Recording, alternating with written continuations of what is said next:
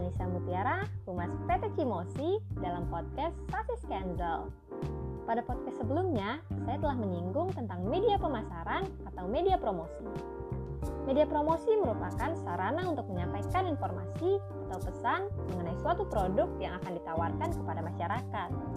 Pada saat ini, banyak sekali media promosi yang bisa digunakan untuk mempromosikan suatu produk perusahaan PT Cimosi dalam mempromosikan produknya yaitu Sasis Candle menggunakan beberapa media promosi.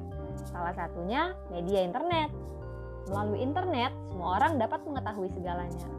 Dengan demikian, promosi yang dilakukan melalui media internet dapat dikatakan cukup tepat.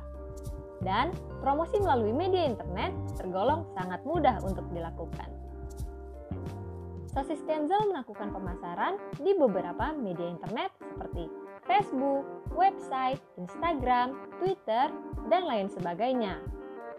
Pemasaran tersebut dilakukan melalui seorang aktor yang pada saat itu sedang banyak menarik perhatian dari para netizen. Dengan demikian, netizen yang melihat akan tertarik dan ingin mencoba produk yang dipromosikannya.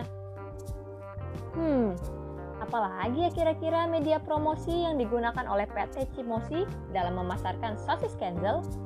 Simak podcast selanjutnya ya, materinya akan dibahas di next podcast. Sekian podcast kali ini, sampai jumpa di podcast selanjutnya. Bye-bye!